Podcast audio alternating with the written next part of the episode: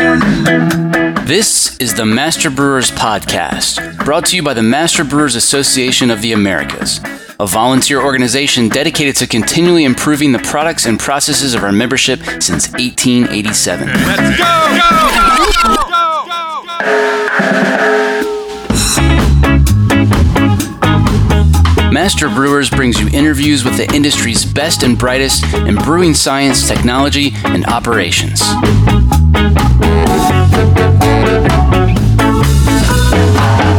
Calm down, I'm moving too fast. This episode was made possible by the following sponsors. Discover more ways to enhance flavor and maximize beer yields with Salvo.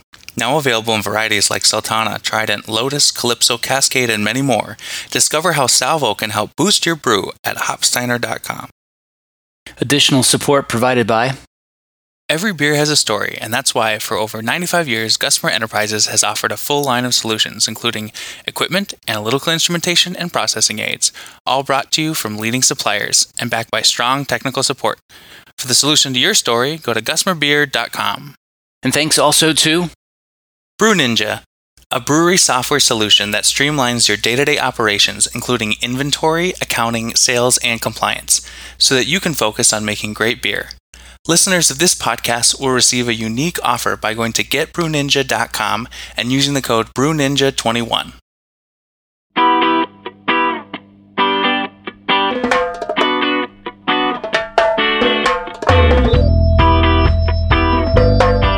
Famous and actually textbook uh, experiment in plant genetics. And starting in 1896, that simple experiment has continued to the present day we're on to something here. This is going to be this is going to make better beer. In some very tangible ways, this is one of the most unique beers in the world.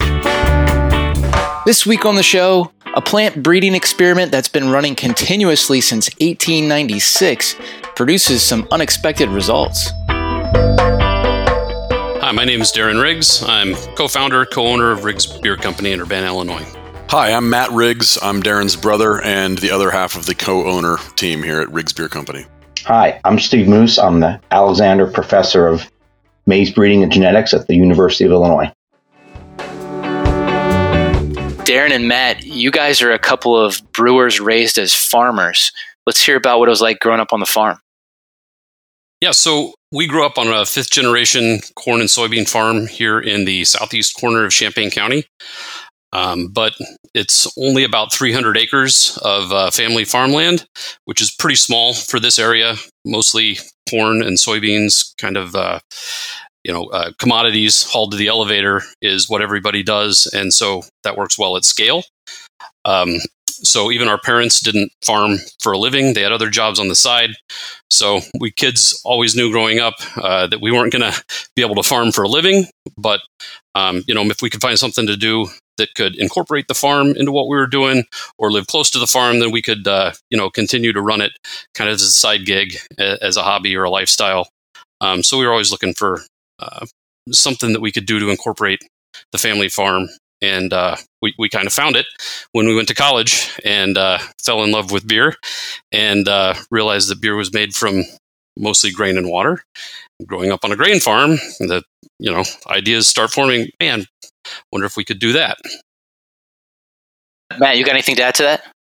Yeah, so I mean, growing up, we grew um, some specialty corn for Frito Lay. The Frito Lay's uh, Midwest grain elevator is just a few miles from our farm, so we were used to, um, you know, growing a little bit of a specialized product for a little bit of a premium.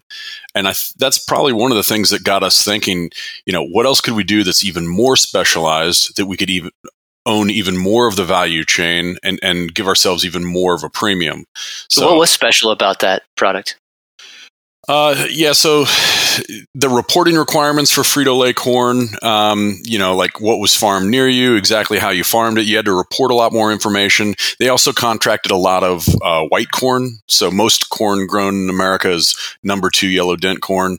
Um, but uh, there was a food grade subset, sub variety, uh, a lot of which was white corn that uh, we contract grew for Frito Lay. Uh, but we just they kind of scaled and scaled and, and wanted to work with bigger and bigger farms. So we, we actually stopped doing that. Um, about the same time, we started thinking, um, what else could we do? Okay, cool. And then, and then, like Darren said, uh, like a lot of other folks, it sounds like you discovered beer in college. Well, I, I remember it maybe a year or two before, uh, but you know, those are semantics. Yeah. Um, okay, so tell me what happened after college. Well, uh, we we both were able to afford college by doing ROTC scholarships. So I was in the Navy uh, after graduating, and Matt was in the Marine Corps, which again took us to uh, a lot of different places far from the farm.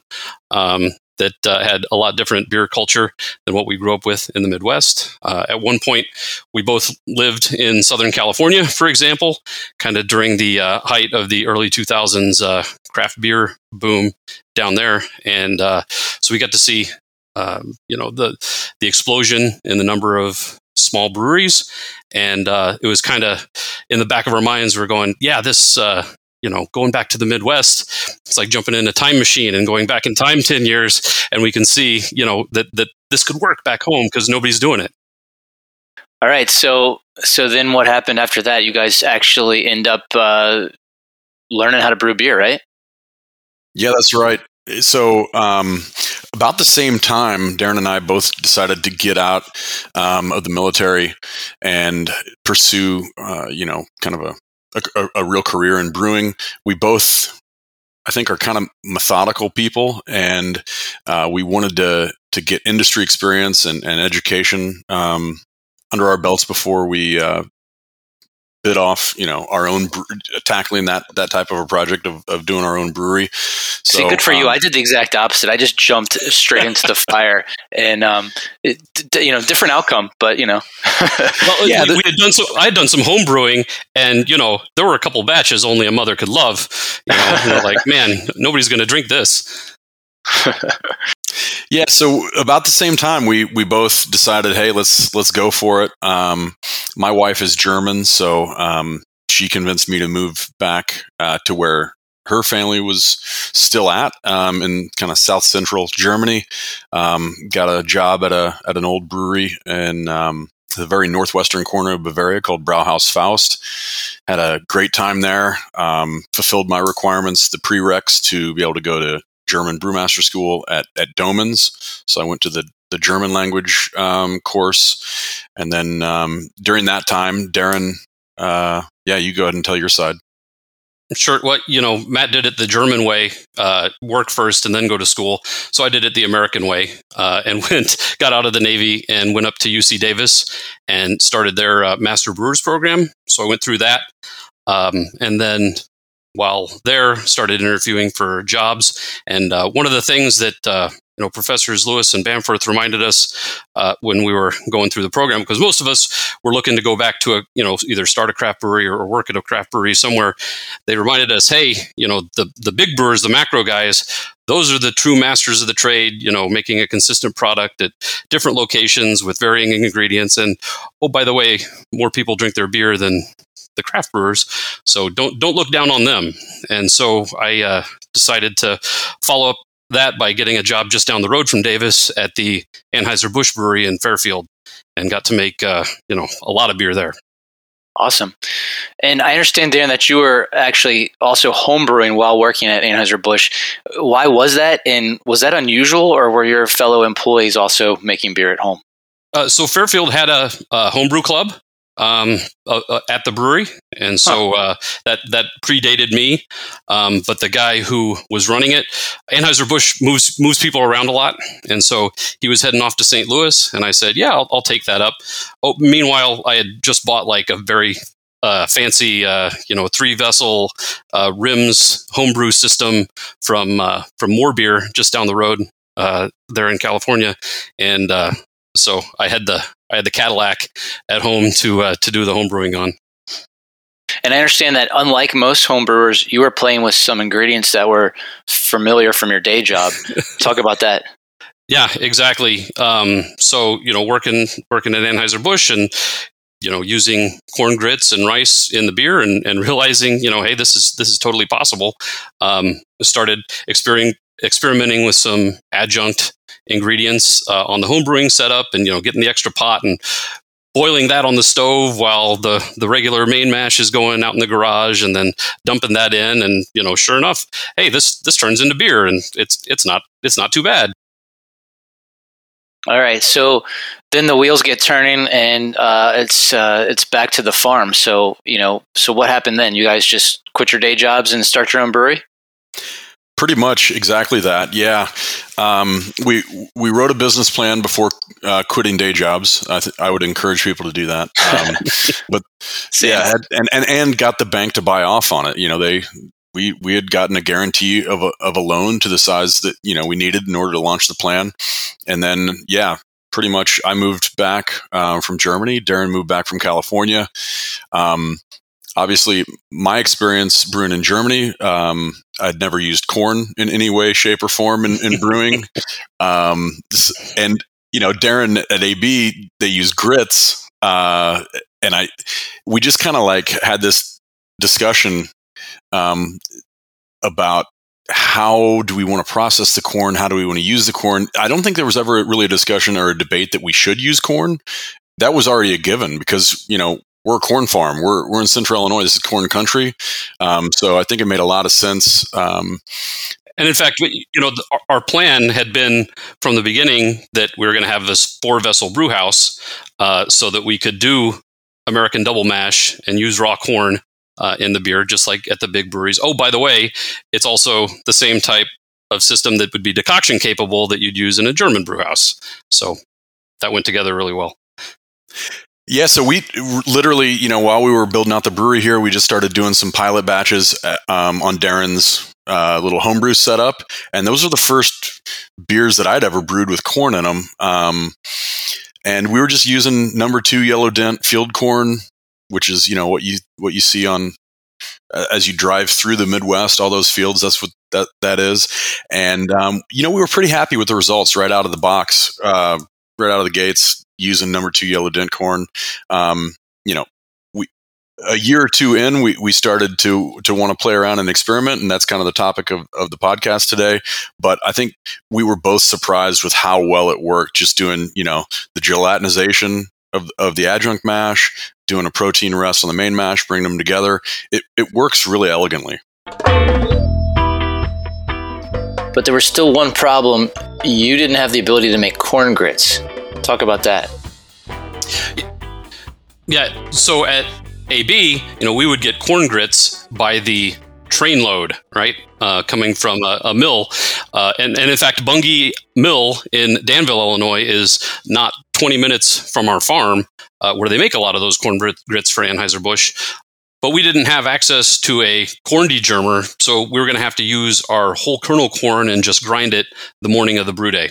So it's going right in the uh, you know right in the kettle, which we use as our adjunct mash cooker, um, you know, right away. And and we thought that that could help us avoid some of the uh, shelf life stability problems from having full you know regular oil, amount of oil in the corn uh, by not having it degermed.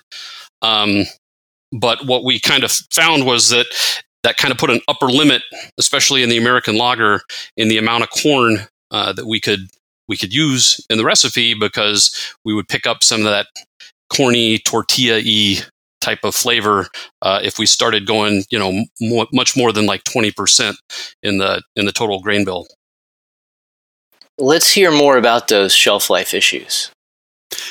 Yeah, so the shelf life wasn't really an issue for us early on um, because it's a small brewery that was draft only. Um, we were turning beers pretty quickly. Um, but it became apparent, you know, the longer you're in business, the, the further distribution uh, reaches out, that at the at the further reaches of our our distribution um, map and and maybe you know a keg that uh, we've we've kept around just to see you know like hey what is the actual life of, of this beer we started to notice that the you know whole kernel corn standard number two yellow dent corn um, beers were starting to degrade quicker than our all malt beers were Okay. Do you? Um, it's okay if you don't, but do you want to talk about how lipid staling works? So I, I can jump in there. Uh, yeah, so you know that that oil content that's in the kernel ends up in the finished beer. It causes a couple issues. One, it can cause a foam degradation uh, because you know lipids uh, will, will keep those strong you know foam bubbles from forming. Um, we didn't see a lot of that because, as I said, we we kept the corn down in the twenty to twenty five percent range in the total grain bill. But then also those oils and lipids uh, that that are in the beer uh, interact with uh, you know oxygen any any oxygen that's that remains in the beer even though we were draft only at the time you know you never get rid of all of it. And it's that uh, you know trans 2 nonenal staling uh, reaction that just never stops. You know, it doesn't use up the oxygen as you make that wet cardboard flavor. Uh, the oxygen just pops out again and, and keeps causing more havoc. So it's it's only a matter of time. And having the higher oil concentration um, kind of limited the shelf life we could get with the beer. Matt, what happened when you Googled low oil corn? I always tell people to go ahead and Google it if they don't believe me. Um, and I think that we've now replaced uh, the number one Google search result result um, with an article that a Prairie Farmer wrote about us. But uh, I think it's still the number two search result. Um, yeah, it, it kind of knocked my socks off when I was searching for you know solutions to lower our, our corn oil content without without going the degermer route. Uh, the number one search result was uh, Professor Stephen Moose's lab here at the University of Illinois. Um, in the same town that we're at. Actually, uh, funny enough, and he may tell this story in a, in a funny way, but an old professor of mine, uh, Professor Moose, that that I'd forgotten that I'd taken one of his classes. It was senior year, so I was I was doing other stuff. Um, but yeah, it, it kind of knocked my socks off that the number one search result was um, you know a corn breeding lab right here at the U of I in our town. And so I immediately was like, oh my God, I have to get a hold of some of this low oil corn and and put it in a batch of American lager and see what it does. Okay, so um, Stephen, this is your um, your big segue here. So I guess um, tell us about this corn and sort of the the history behind it. Tell us about these uh, these Riggs characters and what they were like as students. Tell us whatever you want to tell us. okay. Um, well, the corn. Um, it's actually um, a famous and actually textbook uh, experiment in plant genetics, and it the, the the start of it was from um, this was 1890s, and a professor here in what was then called agronomy, he was actually the department uh, chair. He was actually a chemist, and he then had also read Charles Darwin's books, and he wondered if you could use I, think the, the quote that's attributed to him is, I want to do to corn what Darwin did to his pigeons. I'm not sure that would be politically correct um, today, but um, what he meant was to select for differences in chemical composition that then, you know, maybe could improve animal feed was definitely one of the goals. And so for then uh, the traits they uh, decided you, to select for was the percent or concentration of oil and the concentration of protein. So then what they um, did is they also had a little bit of foresight to know as um, where most of the corn is is yellow. Um, it happens in this area in Illinois, and even back in 1890s, that white corn was grown and prominent here.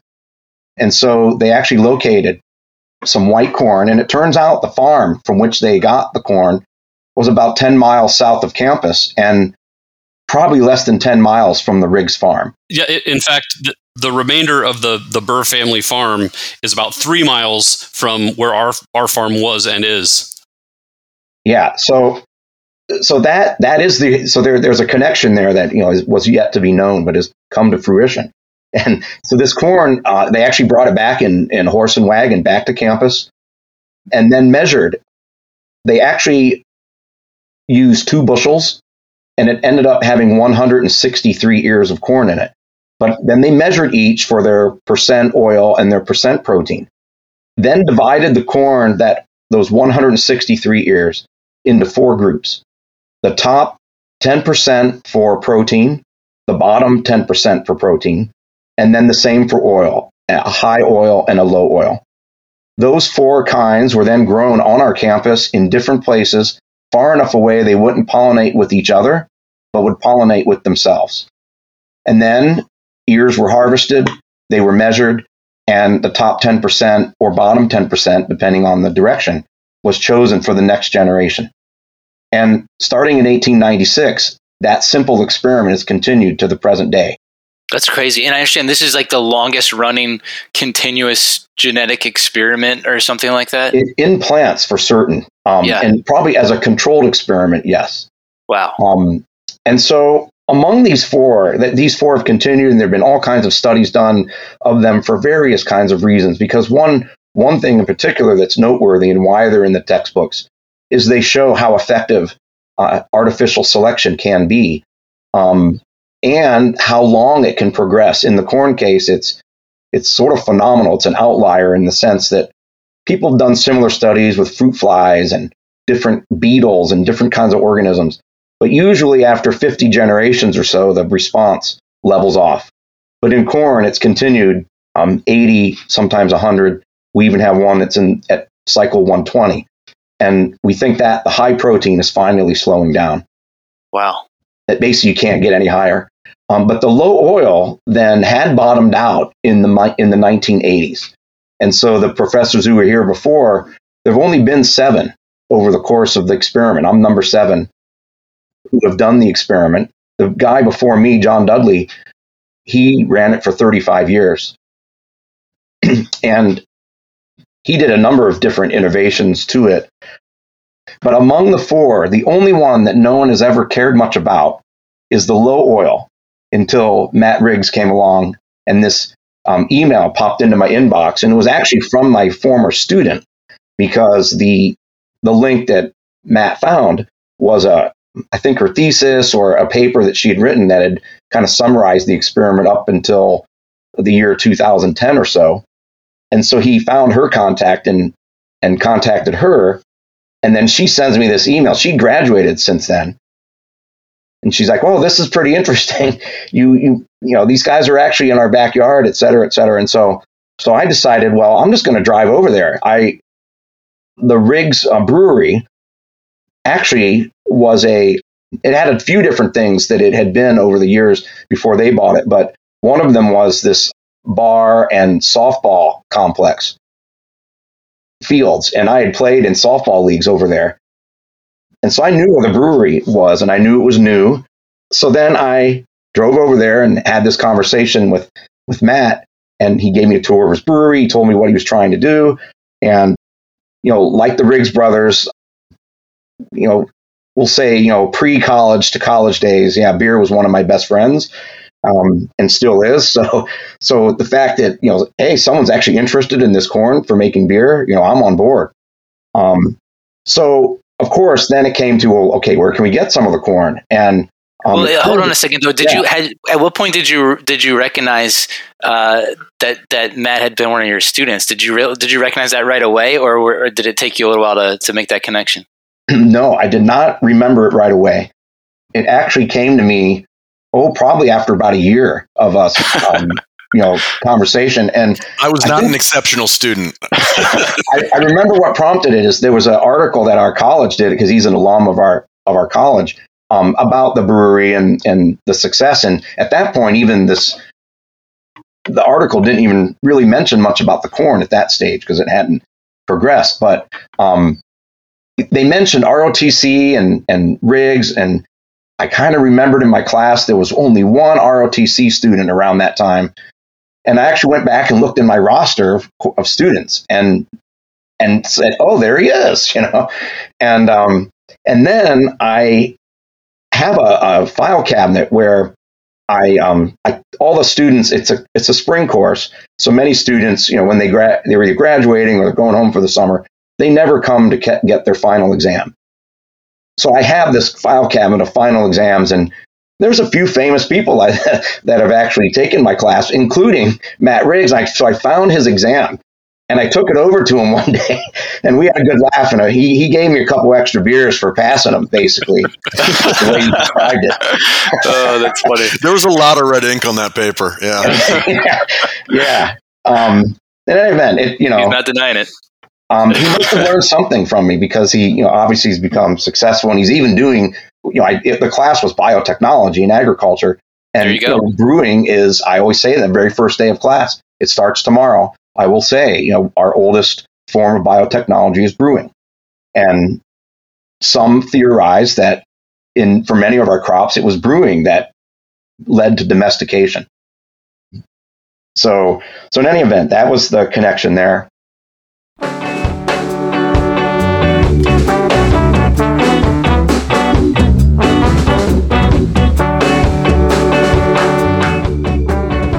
Coming up, But then when this stuff started growing, it did not look like corn. People would slow down as they, you know, drove past our farm, looking out the window, like, what, what's going on here? I'm John Bryce, and you're listening to the Master Brewers Podcast from the Master Brewers Association of the Americas.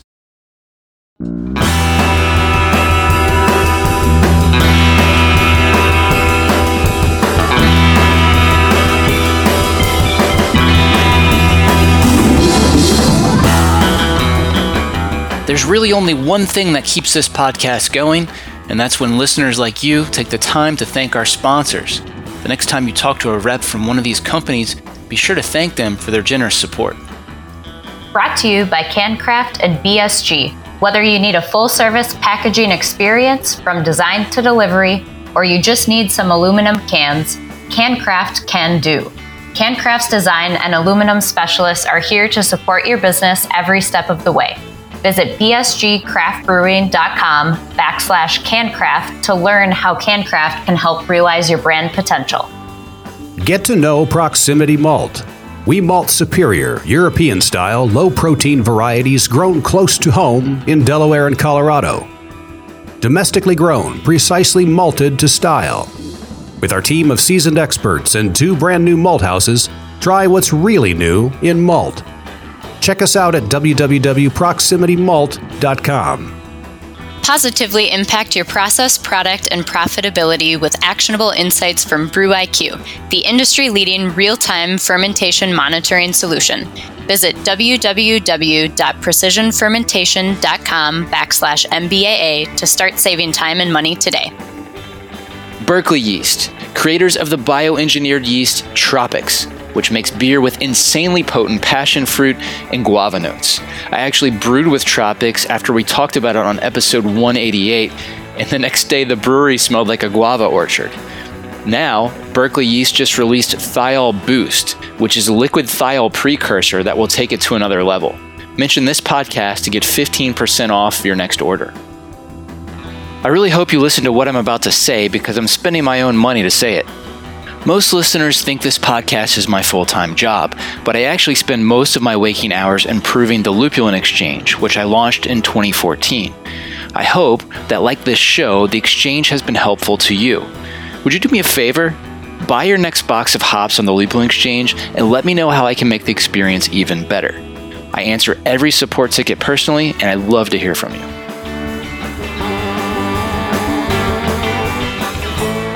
And here's what's coming up on the Master Brewers calendar. District St. Paul, Minneapolis meets at Black Stack Brewing February 23rd. The Master Brewers Brewery Packaging Technology course starts February 24th. District Great Plains meets February 24th and 25th in Kansas City. The multi district event known as the Eastern Technical Conference is back. March 24th and 25th at the Atlantic Sands Hotel and Conference Center in Rehoboth Beach, Delaware. District Rocky Mountain is accepting applications for the newly formed Hoppy Grandma Scholarship until March 31st. The Hoppy Grandma Scholarship honors Carmen Duran by assisting brewers with the tuition of brewing courses to help advance their careers.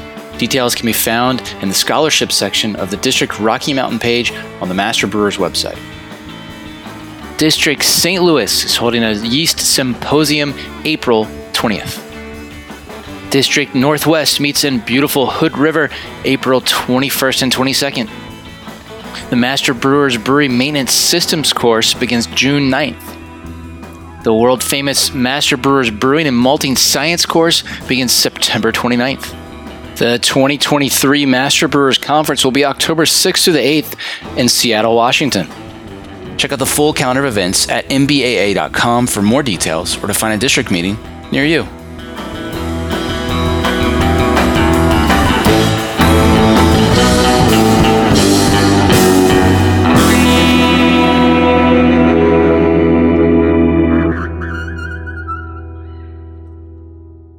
Now back to the show.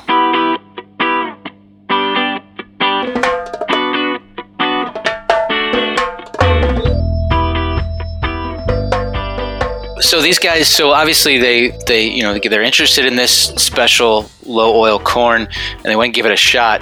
Uh, so they you know get in touch with you, but there's just one problem. Yeah, you need some seeds. Yeah, and how much? how, how how many seeds did you have? Yeah, so so I had to look because, as I had said, the low oil had they hadn't done much with it um, since the 80s, and so I had not done anything with it. I um, started on this experiment um, in terms of running it in the field um, in 2007 um, when Dr. Dudley retired. So I went to the cold room and searched through what we had, and I found, I would say, about a maybe a five pound bag of seeds. Okay. And this was all that was left of the end of the the, the lowest oil of them all. Um, and so I decide, okay, I will grow that, and we'll start with that. And so the the first year we couldn't do anything because I had to make more seed. So we planted, I think, a thousand plants of that, and I pollinated all of them, and we got the ears from those. And that I remember um, Matt had said he needed, I think, 75 kilograms for a batch. And that was kind of I had estimated that well if I put a thousand plants I should be able to get that and and we succeeded we got right about on the number so he could do one I guess half a batch of brewing so and did you so, do that in like a test plot or in a greenhouse like how did no, you grow in a, in a test plot so we on our campus we every year we're growing the experiment and um, other things and so I devoted some space to growing these plants. It didn't take a lot in the very beginning. So I, I decided, well, I'll make enough. Let's see what it looks like. And I think I'd made enough that, you know, if we wanted to do it again, there was enough seed, you know, to go and, and, and do more. so, so that's what we did. And then the other thing we realized that first year was the yield of this variety wasn't very good. Um, this is like we call it heirloom corn, you know, from the 1890s, and it had never really been selected for improved yield. And so this thing, you know, maybe 30 bushels an acre. And, you know, what Matt was describing the how much they might need, I was like, wow, we're going to need a lot. So, you know, the thing that in, in corn really jumps the yield up is hybridization and crossing with another type, and preferably a type that's different. But then in this case, we wanted to preserve the low oil uh, feature which no other corn is. So I had to decide what to cross it with, and I decided, well, I'm going to keep it in the family. Because another thing that we didn't, um, I didn't mention here, but it was part of the discussion early on. I remember Matt saying, you know, this is all great. I, you know, this low oil seems interesting, but you know, it would be awesome if it was white seed. And I said, buddy, you're in luck because it is. and uh, and and that again goes back to the very beginning. Why they chose white, I think, was it was it was popular in the area, but it also meant if any other yellow corn crossed with it, they would know it. So it was intentionally chosen, I think, to to keep the genetics uh, pure. Um, so then, what I decided to cross it with to make the hybrid was the Illinois low protein. So it was from the same experiment, but had been selected for low protein. And we knew enough about, we had done a little like a 23andMe or Ancestry.com kind of um, DNA fingerprinting on these to know that they were very different from each other. Um, and also quite different from other corn that's grown currently in the Midwest. So it seemed like low protein was a good choice. It was because it's low in protein, it also is quite high in starch, which obviously for brewing is what you want. So we made that cross and the yield jumped up by, you know, probably to around 80, 60 to 80 bushels. And um, it was also quite uh, a white seed. It turns out that the white uh, seed in the low oil is actually due to a different set of genes than the white seed in the low protein. And so when you cross them together, you get a real chalky white kernel, a, a kind of a unique, almost a bright white color. And I, I, should say, you know, that first year we had enough to do like half a batch of, of one single batch of beer, and we could immediately tell the difference when when you hold this kernel in your hand. For one, it looks different than modern corn, and when you eat it, uh, it is just chalky and powdery and starchy, and so immediately we're like, oh man, this is we're on to something here. This is going to be this is going to make better beer. Well, and, and, when we brew with it, we we could tell immediately. You know, on on the corn beers, there was always this kind of orange oil slick, or uh, there's a bit of a like a orange foam on the decoction mash, or I'm sorry, the adjunct mash um, when we were gelatinizing the cornstarch, and and it filled the brewery with like just really strong very pleasant tortilla aroma. It is almost like you were in a Mexican restaurant um, when we were boiling that corn. And when we moved to the white, um, you know, that kind of orange, frothy, oil slick, weird thing that was on top of the uh, the, the boiling um, corn, that went away, and the aroma. Um, it's still very, very different from when we do an all malt beer, even when we're you know pulling a decoction and boiling a decoction um, of an all malt beer, there there's still like a corn component, but it's not it, it's not like tortilla. It's like a it's a more pure neutral corn. I, I, don't know how else to describe it, but you know the the color, the aroma, um, in, in, on brew day was also very different, um, which got us pretty excited about it. So how long ago did all this happen? When how long have you guys been actually, you know, consistently brewing with that type of corn? So we brew, we grew the first batch of the first cross, which I, th- there are two different hybrids that Professor Moose did. The first one was a low oil mother and a low protein father in 2019, and that's the one that we, we was about 65 bushels to the acre.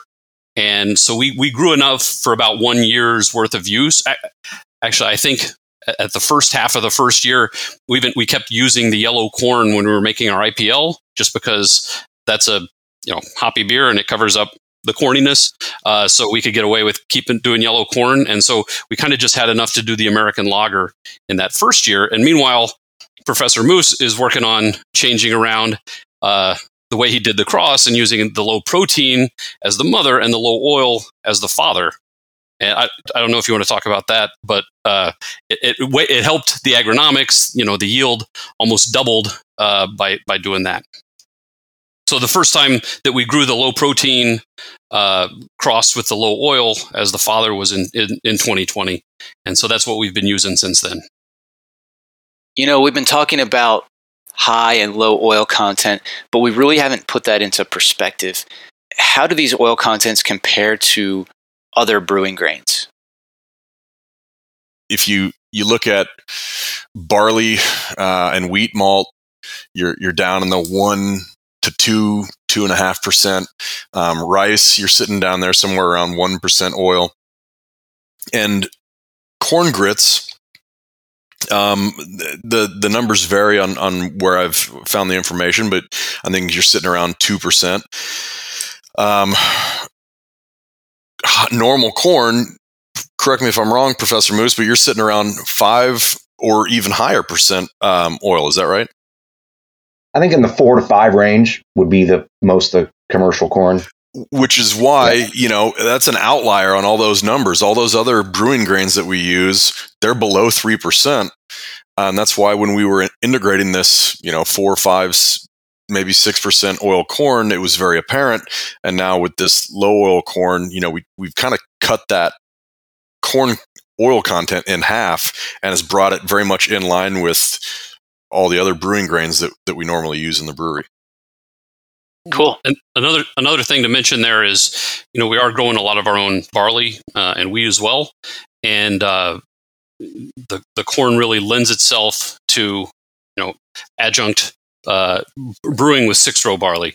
So um, because we've we've gone through several seasons, and uh, for whatever reason, um, we've we've killed all the two row barleys that we've tried to grow uh, with with the winters that we have here, um, and we've found a couple of six row varieties. Uh, Thoroughbred is the only AMBA approved six row winter variety. So we've been growing that for several years. Uh, we haven't been able to kill that yet uh, with cold weather. And then we use Lacey in the spring if uh, if we have uh, a need for more. Um, we grew, first grew it because of winter kill on some Violetta that we had tried to grow. Um, and so that combination of six row barley uh, really lends itself well to you know adjunct brewing with with a whole kernel corn or Darren, you know, I would caveat on that, or any of our contracted two row that we're buying right now. You know, I've seen the shipments here in the last six months protein content skyrocket and i'm thinking to myself those are that's protein content that we usually see in our Lacey six row that really is helped out by a big old you know cut of of corn, which which we all know is really low protein, so it drags that number back down into, you know, maybe an average of ten and a half percent, kind of what what we're shooting for. Um, I, have thought to myself as we because of last year's um, you know North American barley crop struggles, because we were kind of pre-positioned to weather that storm pretty well because we brew a lot of beers with a lot of corn, and it's just kind of um, been interesting to see that our our use of six row over the last several years has kind of got us ready and prepared for this last year's crop of two row from North America that everybody's using uh, with regard to the high protein content. This corn, as awesome as it is, has these ancient genetics.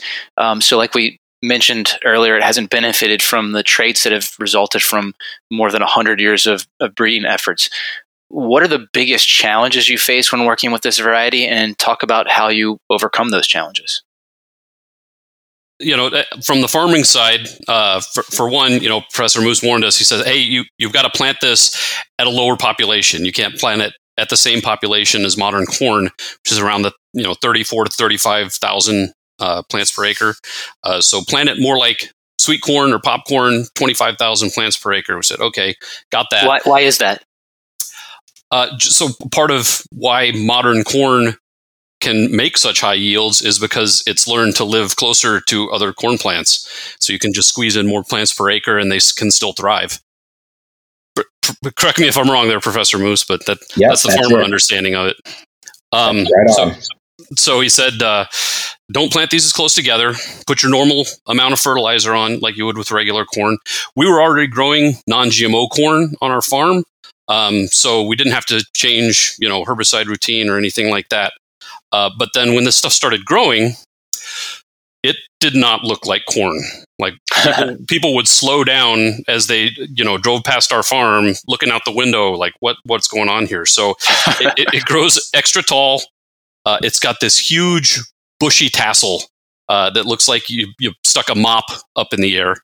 Um, the the ears uh, grow extra high on the plant, and that makes it really susceptible to wind as well. So that first year, uh, we had a big windstorm, and man, that that stuff went down uh, pretty bad, which makes it you know hard to one. It won't dry continue drying down, and then it's also difficult to harvest. So it made some challenges. Uh, you know, growing it, and and then you know the uh, the bushels per acre was was low, so about 110 bushels the acre, which where normally we get 200 or more in a good growing season, and then the stuff wouldn't dry down. So uh, we kept harvesting like later and later in the year trying to get this corn to dry down but no matter when we harvested it even in november it was still about 22% moisture which is way too high, uh, you know, to keep for, for storage. Um, so we always had to put it in a bin, blow a lot of air on it, get it down into the, you know, 14% uh, storage moisture. Um, and in fact, we even installed a uh, a new bin, a new silo up here at the brewery, um, so that we could put that corn in a small bin, put a fan on it, and and dry it down, you know, nice and quickly, so that it would you know keep for the next year. uh, to be able to use it in the beer. Okay, talk about why that is. Why why wouldn't it dry down? Yeah, so um, this uh, you know the, the we'll call it the grain moisture has long been you know it's one of these like trade off traits with yield as you try to increase yield. One way to do it is let the plants grow longer in the field. They accumulate nutrients and photosynthesize longer, um, but then you lead you know you can you know be you know go too late and so corn breeding has has tried to you know basically make corn not necessarily flower earlier but ripen earlier where the, the time between the pollination and the, the seed is developed and then that seed dries is accelerated in the field that seed drying and that's been something that's been selected for and it turns out that so this um, one of the things that you can see if you look at corn varieties is some stay green much later in the season. Um, they actually call that stay green. It's a trait that in not only corn but other crops is some. But there are kind of there are two kinds of of stay green. There's a good kind and a bad kind. The bad kind is when the, the plant just doesn't move its nutrients out of the leaves into the ear so it stays greener, but then you're not going to get much yield. Then there's a good stay green where the plant continues to photosynthesize longer, but start is still moving the uh, nutrients and um, sugars to the grain. And it turns out that the low protein line has the good stay green. And so that that's an advantage in the in the sense of it probably helps its yield, but then there's this disadvantage in that it it takes longer to dry down. And so the way we're we're trying to do deal with that is crossing the low protein by a more modern corn that is m- most of the modern corn is fairly low in starch anyhow, but it will have you know have been selected for you know better uh, less lodging, better stand, shorter ear height, all these these things that Darren mentioned were were issues. And then that stay green trait, um, we would also be able to get rid of that. Because we feel like we should be able to compensate for the yield now with the all the new genetics that would be in the other parent. So we started down that path, and in one of the ways we did is cross low protein by some other a more modern corn. But one other thing I did is I also went to the germplasm system. The USDA has a germplasm bank, if you will, for corn, and in there are varieties, uh, parents of hybrids that uh, seed companies have sold recently that are now off patent, but they are white seed and some of them are lower in oil than others. And so I found out of the system the lowest in oil and the white seed versions. And so I've grown those also and crossed them by the, the low oil. And so the low oil parent has stayed the same in all of this um, because it's unique. We don't have another example of any anything like it, except for I'll go back to uh, Dr. Dudley. One of the things he had noticed is that the low oil corn was the latest to ripen of all of them, the latest to flower, the latest to mature. And so he wondered if that had something to do with the oil trait. So we also have a high oil corn and it's very early flowering. And so he wondered, well, maybe that has something to do with it. So what he did is he took the low oil and he started selecting for it to, to um, flower and mature earlier. And he found that you could do that and not change the oil, that the oil stayed low. And that seed sat in our cold room here at the university for probably 20 years. And it was kept, but no one, you know, ever paid much attention to it. And so I pulled that out of the cold room and I've been growing that now. And it is, we'll call it the original version. So it has a lot of you know good and uh, some some good ones, but mostly bad uh, corn in there in terms of plants. But over the last three years, I've been selecting for uh, out of those earlier populations plants that stand up that um, have the low oil trait that don't have as much disease as some of the other ones. So I think I have a, a small set now that I call those version 3.0, where the, ver- the first version was this original heirloom varieties basically crossed to each other. The second version was we improved the low protein parent. And now we're trying to improve in version three um, the low oil parent, and where we would bring those two together, the improved of both sides. And that will work on that. We are in progress, and you know potentially next year we would have, but certainly within a couple years, I think we'll know if this worked or not. Do you guys see applications for this corn beyond the Riggs family farm and brewery, or is this uh, is this kind of a small, neat little thing that's going to be contained to to your region? I mean, do you ever see Darren's former employer, you know, using a product like this or or some something like that? if if anybody from Anheuser Busch is uh, listening to this podcast, uh, you know, my look up my email. I guess be glad to grow some for you. Um, Matt, you want to talk about what what you're doing? Uh, well, I mean, first of all, the first thing that came to my mind, um, John, on that question is we're we're kind of limited to the number of breweries that that this corn can even be used in. You know, it does require um, special equipment. Gelatinization. That's right. Yeah. You know, this isn't a pre-malted corn, um, so you're going to have to fully gelatinize, do separate um, uh, mash for it. You're, you're going to have to have a separate corn mill. You can't run this corn through a through a malt mill. Um, and I, I'm not sure how many breweries even care about making an old school heirloom, uh, you know, whatever term you want to call it, American lager. It's, you know, I think in recent years the style lagers in, in generally uh, have gotten a little bit more attention, but um, there's still not you know the, the the style that I see most brewers uh, passionate about and and want to innovate in. So I think that there's there's definitely you know a, a limited number of uh, breweries out there that would both be interested in and have the mechanical uh, and technical equipment required uh, to integrate this. And um, I'm actually driving out tomorrow uh, to to Jack's Abbey out in uh, Framingham, Massachusetts, and bringing 125 pounds of this corn to do a collaboration brew with them because they they thought it was really cool. They're they're writing a book on on um, German lager brewing influence in, in, the U.S. And we told them the story. They came out to visit us a while back, and uh, you know, so there are some brewers that I think get excited uh, about this and and and possibly want to incorporate that into their their portfolio. But I think for most brewers, it's it's probably not the most intriguing uh, new raw material uh, that's being developed.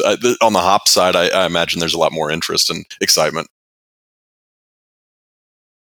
I get the sense that this project has been important to each of you, and maybe not necessarily for all the same reasons.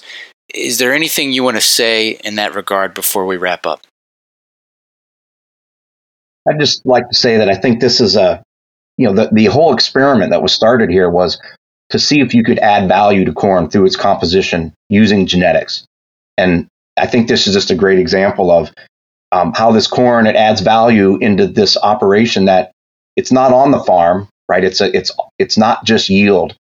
It's it's these unique features that have been bred, um, and also this partnership between you know a business, a local business, alums, and you know the university, and um, it just shows an example of how how universities who invest in sort of longer term research that you know maybe companies on a shorter time scale wouldn't wouldn't consider important uh, enough, um, but here you know over time it really can you know make a difference. So I just think it's a good example of how this whole thing started.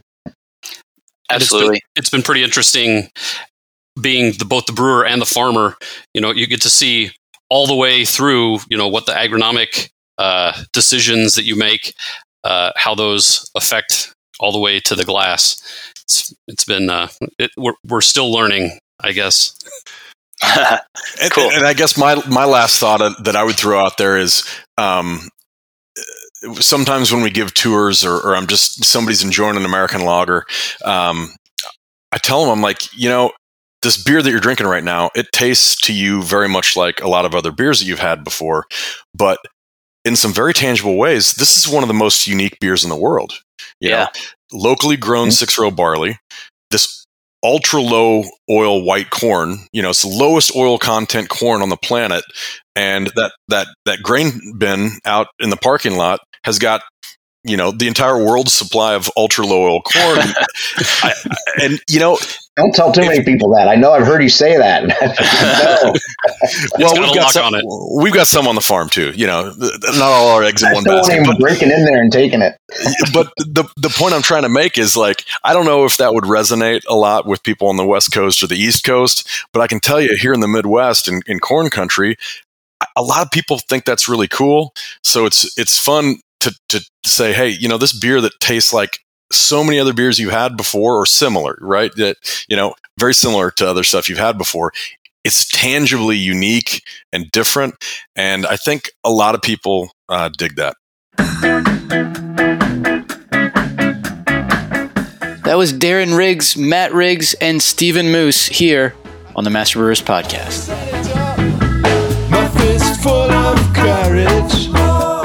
Are you enjoying the Master Brewers podcast? Let me tell you about a simple way you can help us keep making more. Take a minute to thank our sponsors. There's no way we could produce this show without generous support from sponsors like Hopsteiner, Brew Ninja, Proximity Malt, BSG, Gusmer, and Precision Fermentation. So please, let them know you heard their message on the Master Brewers podcast and that you appreciate their support.